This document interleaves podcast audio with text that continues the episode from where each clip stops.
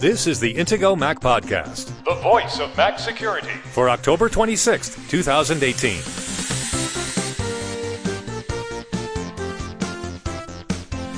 In this week's episode, as online shopping activity increases for the holidays, we offer a few clues on how to spot fake product reviews. Plus, Apple and Amazon call on Bloomberg to retract their Supermicro story. A Russian hacker aims to do good, but he's still a hacker, right? And Apple no longer maintains its printer compatibility list. So now what? The Intego Mac Podcast is presented by Intego, makers of security and utility software exclusively for Apple products since nineteen ninety-seven. Now, here are the hosts of the Intego Mac Podcast, Kirk McElhearn and Josh Long. Here we are again. I'm sitting in my home office next to a farm in rural England, and Josh is in a secure location, an undisclosed bunker. How's the weather over there, Josh? Well, I can't tell you because that might give some information that might reveal to a degree where I exactly. live. Exactly, so. That's why I asked. Yeah. Yeah, and, and I can't, and you can't even tell me what time it is because that would narrow down to one twenty fourth of the world's longitudes if I did that. Exactly. So yeah, I'm not going to reveal. I can neither confirm nor deny anything about where I may currently be. Speaking of confirming and denying, we've been talking about a story in the past couple of weeks. Bloomberg came out with this very long story they called The Big Hack, and they claimed that the Chinese government got into some of these plants where servers are manufactured and inserted some tiny, tiny little chips on the servers' motherboards, and that companies like Amazon and Apple had used these servers in their data systems. And we've already discussed how, in particular, Apple's denial of this was much stronger than the way they usually deny things. But th- this story has been crumbling in, in the past week. It, it seems like everyone's calling for Bloomberg to retract the story. It turns out that the main source said that he didn't really say what they claimed he said. Even the photos in the article aren't the photos of the actual chip, are they? No, this is something that um, I guess wasn't exactly very clear, at least to the, the novice reader who might come across the story. And I mean, Bloomberg is not really written necessarily for highly technical people, and the people who wrote this article were not highly technical, and so they went to sources to sort of get information on what might happen, and then they sort of used that possibly to kind of ask questions of their other sources. Um, it's not exactly clear what process they used to to get the information from their seventeen sources, um, most of whom are completely anonymous. Right. So basically, they went to a bunch of security professionals and they said, here's a hypothetical. I'm asking for a friend. And the security professional said, well, if that was the case, here's what would have happened. But there's no justification that that was the case. So the consequences didn't happen. Yeah. And what's really unclear is how many of these seventeen sources actually claim to have direct knowledge of there being a, a chip added to Supermicro boards.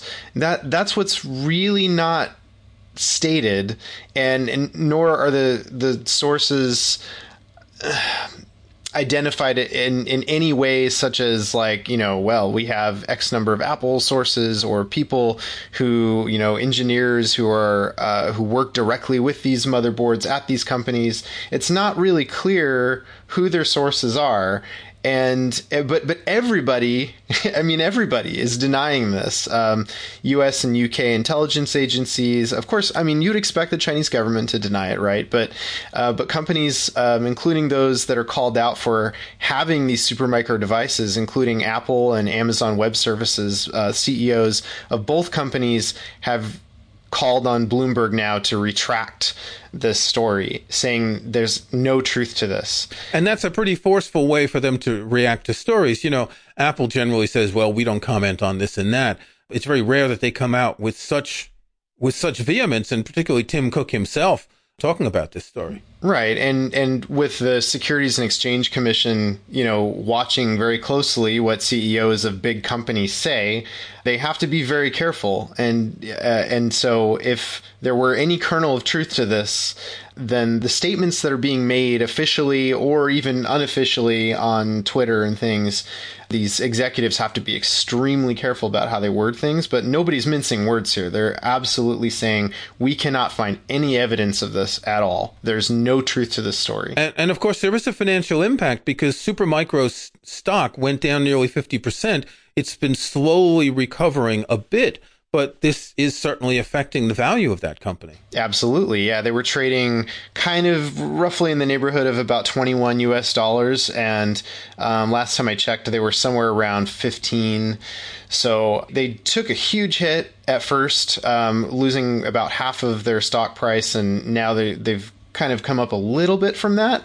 But, you know, it does really make you wonder what was going on here, because with with not any clear direct evidence or clear sources for this story, and for for this to have completely, probably irreparably damaged Supermicro's reputation, it really kind of makes you wonder what Bloomberg's sources were and how accurate of information they may have had. Okay, in other news about routers, you've mentioned a couple of times, when, particularly when we were talking about this, that there's routers from a brand called MikroTik that had a bunch of security issues with them and that weren't being patched. And I think a couple of weeks ago, you said, by the way, if you have one of these routers, you know, update your firmware. And apparently there's some sort of mysterious gray hat hacker kind of going around like Johnny Appleseed and patching people's routers remotely. Right. Yeah, this is this is kind of a funny story because um, this Russian-speaking gray hat hacker, this guy who basically has good intentions, but he's going about this in a way that's clearly illegal. He's searching the internet, scouring for people with vulnerable MikroTik brand routers, and then he's patching them so that Uh, they can't be abused by the bad hackers. The black hat hackers. The, the black hats. Right, exactly. So let's talk about the color scheme here. We've got the white hat hackers, the black hat hackers, and the gray hat hackers. Now, I'm thinking gray must be Gandalf, but Gandalf was kind of good, so he'd really be a white hat hacker, wouldn't he? And Sauron would be the black hat hacker. Where does the gray one come in? Okay. Well, I, I'm not sure that the Lord of the Rings analogy really makes sense when we're talking about hacker color hats, but uh, okay. So, so the white hat hacker is the the person who um, has pure intentions, right? They're they're the best case scenario, right? And then you've got your black hat hackers, which are basically just the bad guys who are trying to exploit people for fun and profit, and they don't really care about you or anybody, you know, other than themselves.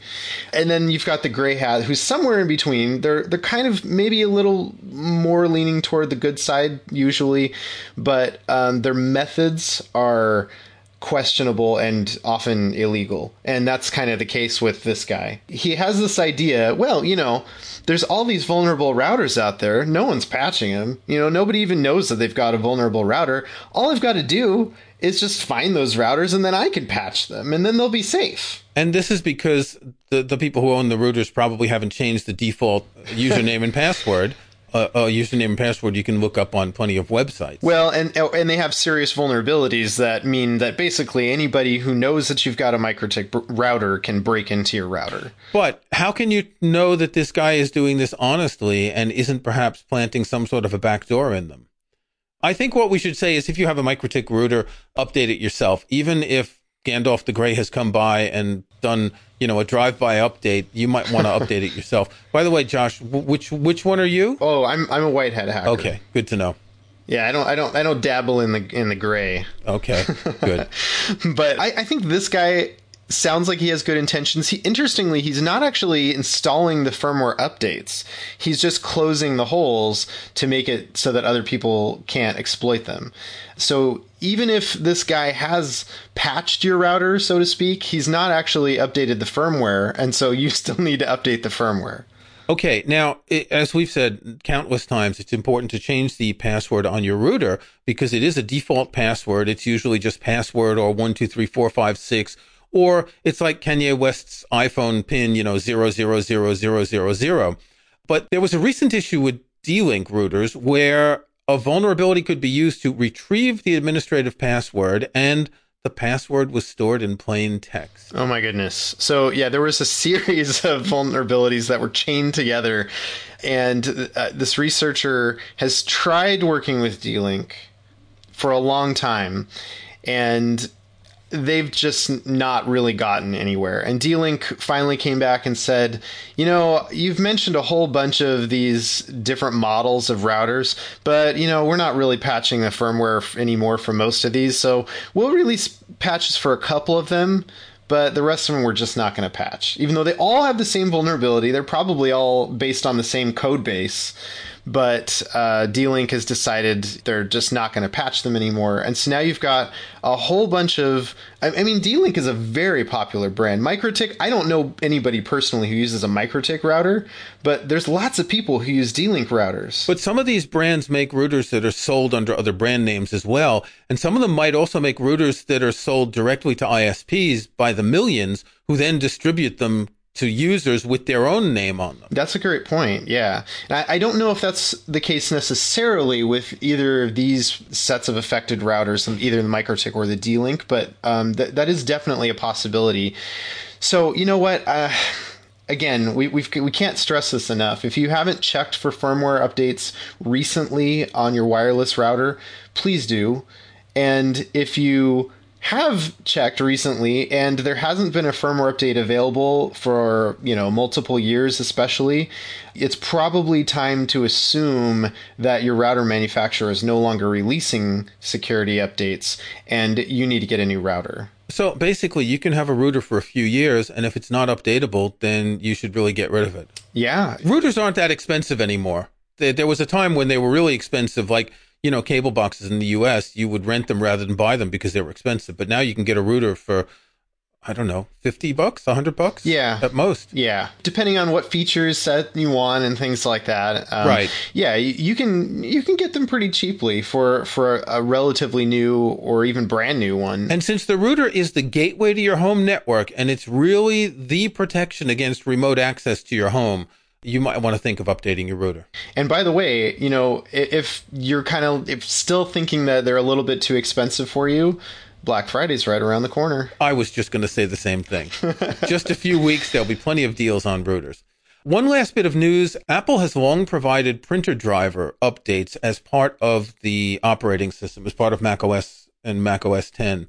And they are no longer doing this. They're no longer maintaining their list of drivers. They provided some scanner drivers as well, but I know in my case, I have two scanners. One of them, the driver might have come from Apple, and it shows up in the image capture app. And the other one, I definitely got the driver from Fujitsu. It's a ScanSnap, and it doesn't show up in image capture. So I think there were some scanners where Apple just didn't do anything, but now they're just shrugging their shoulders and saying, go check your printer company to get the drivers. But do we need printer drivers anymore? Don't new technologies eliminate the need to download specific drivers? Theoretically, yeah. I mean, Apple says that modern printers use driverless technology such as AirPrint or I P P Everywhere, which don't require additional drivers on your Mac. And then basically they're saying, but if you need to print and you've got an older device, that may require drivers. So Apple is kind of saying you don't need drivers anymore. That's sort of what they're implying here, unless you've got some really old printer and then you have to talk to your manufacturer. Yeah, but what is really old? I have a black and white laser printer in my office. I had bought it in two thousand thirteen and I updated it last year because I wanted something that could handle AirPrint. So my partner could print from her iPad, et cetera. It's a Wi-Fi printer. My previous one did not use AirPrint, and this is what Apple's talking about. And it's only five years old. Yeah, printers do last a long time. I don't see, it doesn't seem right that they're suggesting that you chuck a five-year-old printer. Well, to Apple, anything that doesn't support AirPrint is garbage, right? So, I mean, they yeah. they, they want your printer to support their technology. So I get Apple's perspective. I think it was probably just getting too cumbersome for them to maintain this huge compatibility list. And, you know, so it's easier for them to just say, you know what? most printers are just going to work. If it doesn't work, then talk to your manufacturer. Okay, we're going to take a break, and when we come back, we're going to talk about how to spot fake product reviews on Amazon and other websites. As Josh said, Black Friday's coming up soon, so we're going to give you a tool to help you make sure you're buying the right thing.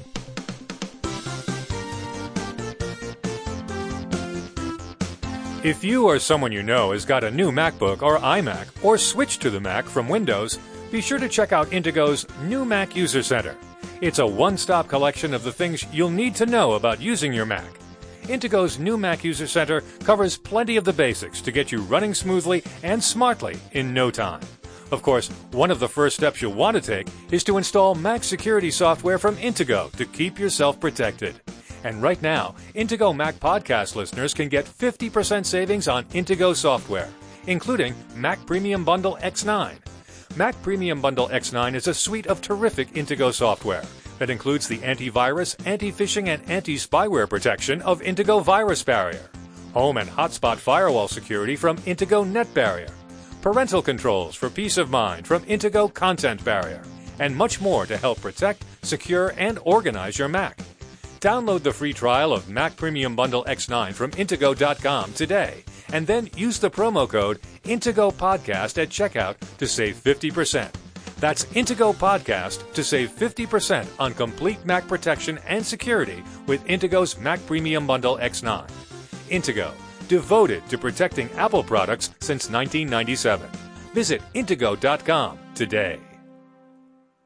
Okay, a few episodes ago, we talked about these sort of porn email blackmail scams, and you might get an email that says that someone installed malware on your computer and they were filming you as you were looking at porn sites and all that, and they would email you at your email address, and they would say that this is one of the passwords that you use for your accounts, and these passwords, there have been all these data breaches that have affected billions of people, and in many cases, these are passwords people don't use anymore.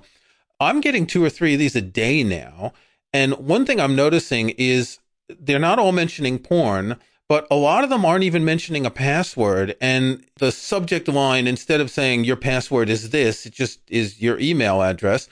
And then inside the emails, it's saying that your records showed that this email with this, and it's like a twelve or fourteen digit number. And I wonder if this isn't a credit card number, a part of a credit card number, because I've never used twelve or fourteen digit passwords, you know, all numbers. You haven't seen any of these, have you?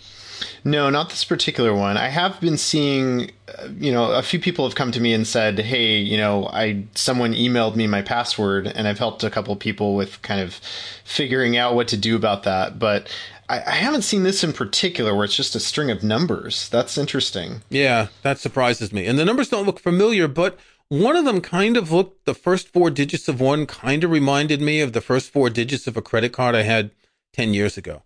Over here, when you renew your credit card, you get a different number. You don't necessarily just get a, a different renewal date. So anyway, if you do get these emails, don't panic. It's bogus.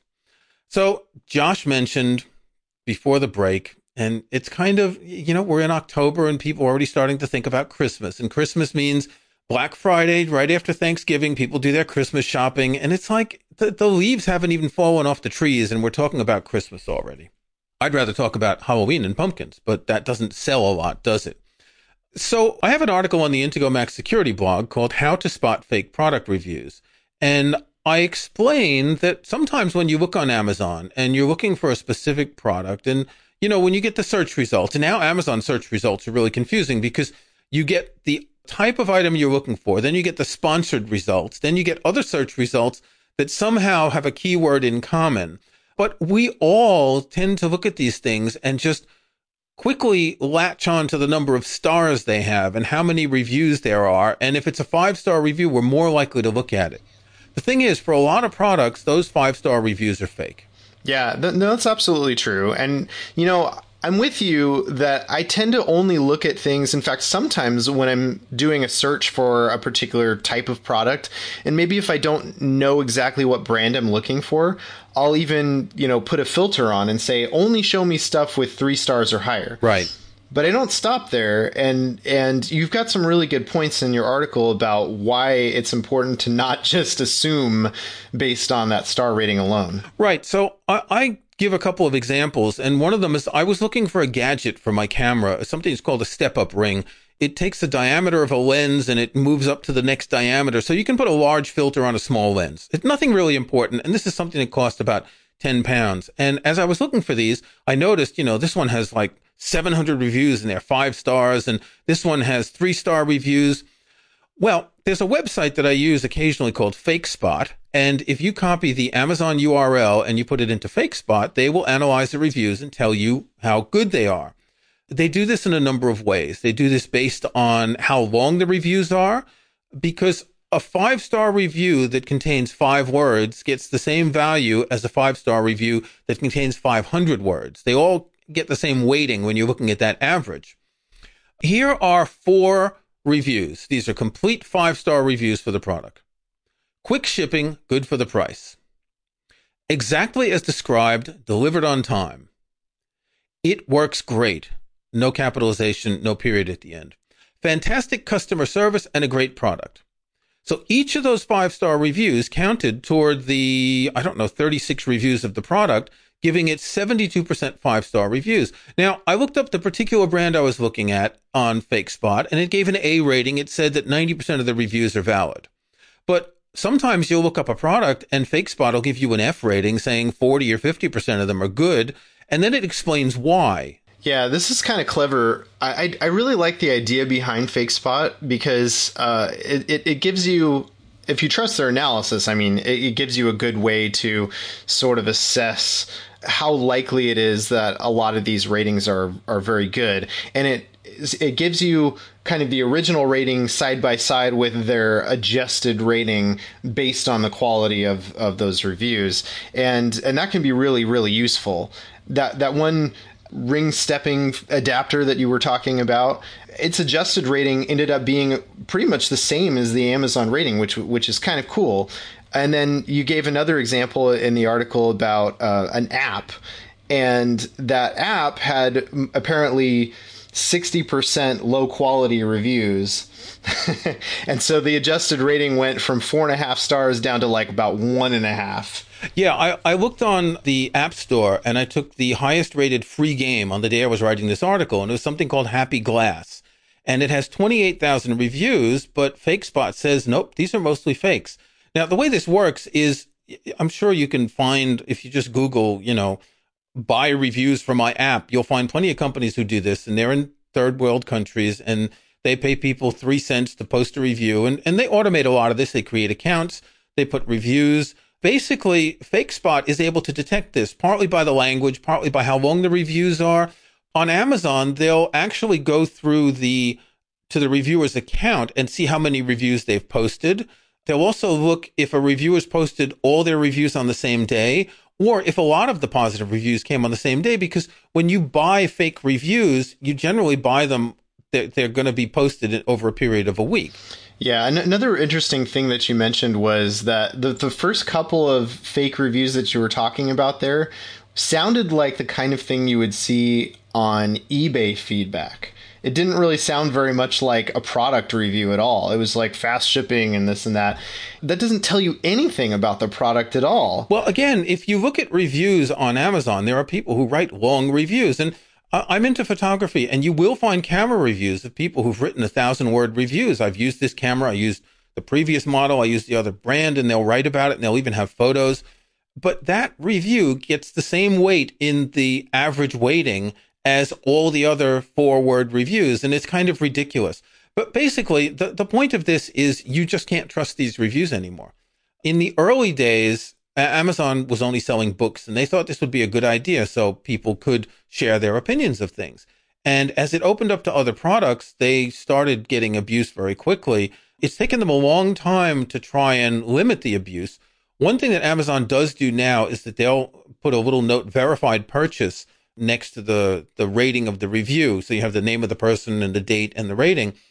All that means is that the person did buy it from Amazon. So there is a scam that companies will give you a product for free on Amazon using like a coupon code, or they'll give it to you at ninety-nine percent off with a coupon code. So you buy it from Amazon rather than them sending it directly to you. So it will look like a verified purchase. Now, this isn't the case for all types of products. I, I don't want to single out a particular country, but most of these are things made in China. They cover things like electronics. They cover things like accessories. I just bought one of those, I don't like the word wireless charging, induction charging pads the other day. And I bought an Anker. Anker's a well-known German company. They make cables and adapters and all that. But there are a hundred others from different companies. All of them look alike with maybe a different brand on them. And it's really hard to choose. So when you're looking for products like that, be, be careful and use FakeSpot. And there are a couple of other sites that I mentioned. FakeSpot also can check reviews on Yelp and TripAdvisor. But there aren't many tools like this that can check reviews in a lot of different places. I did put in Stonehenge in TripAdvisor, and it got an A rating on FakeSpot, so all the reviews seem to be real. I guess no one would pay to get five-star reviews for Stonehenge anyway. Yeah, that seems like sort of an odd thing. I guess I guess maybe if you're a tourism board for a particular place, you know, maybe you might want to stuff some fake reviews in there, but I, that seems a little less likely. Well, Stonehenge has been around for a while. But TripAdvisor does have a lot of fake reviews. It's a problem because let's say you've got a restaurant or a hotel. Let's say you've got some negative reviews. You want to balance them with positive reviews. So you're tempted to either get someone to do it or do it yourself. And and Yelp is the same for businesses. A lot of people choose the businesses that they work with based on reviews now. Right. And a lot of small businesses and app developers may not really realize that when they're buying reviews, what they're doing is they're paying for some shady company that just has a bot, you know, that goes and posts reviews, and and that it's going to actually make their product look or or service or whatever they're offering look a lot worse.